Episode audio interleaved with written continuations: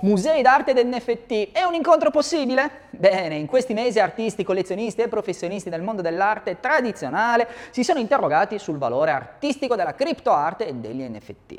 In molti si chiedono come possano essere collezionati ed esposti. Sul collezionare, beh, la risposta è semplice e immediata. Basta avere un wallet e un bel po' di Ethereum.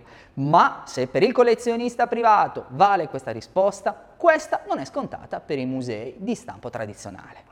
Perché se sui metaverse Decentraland, Sonium Space, Arium, CryptoVoxel o Nemesis, tra i più utilizzati, possono nascere interi musei per accogliere centinaia di migliaia di opere, non è detto che questa sia la via percorribile anche per i musei fisici, che non sempre hanno le risorse per implementare le proprie collezioni.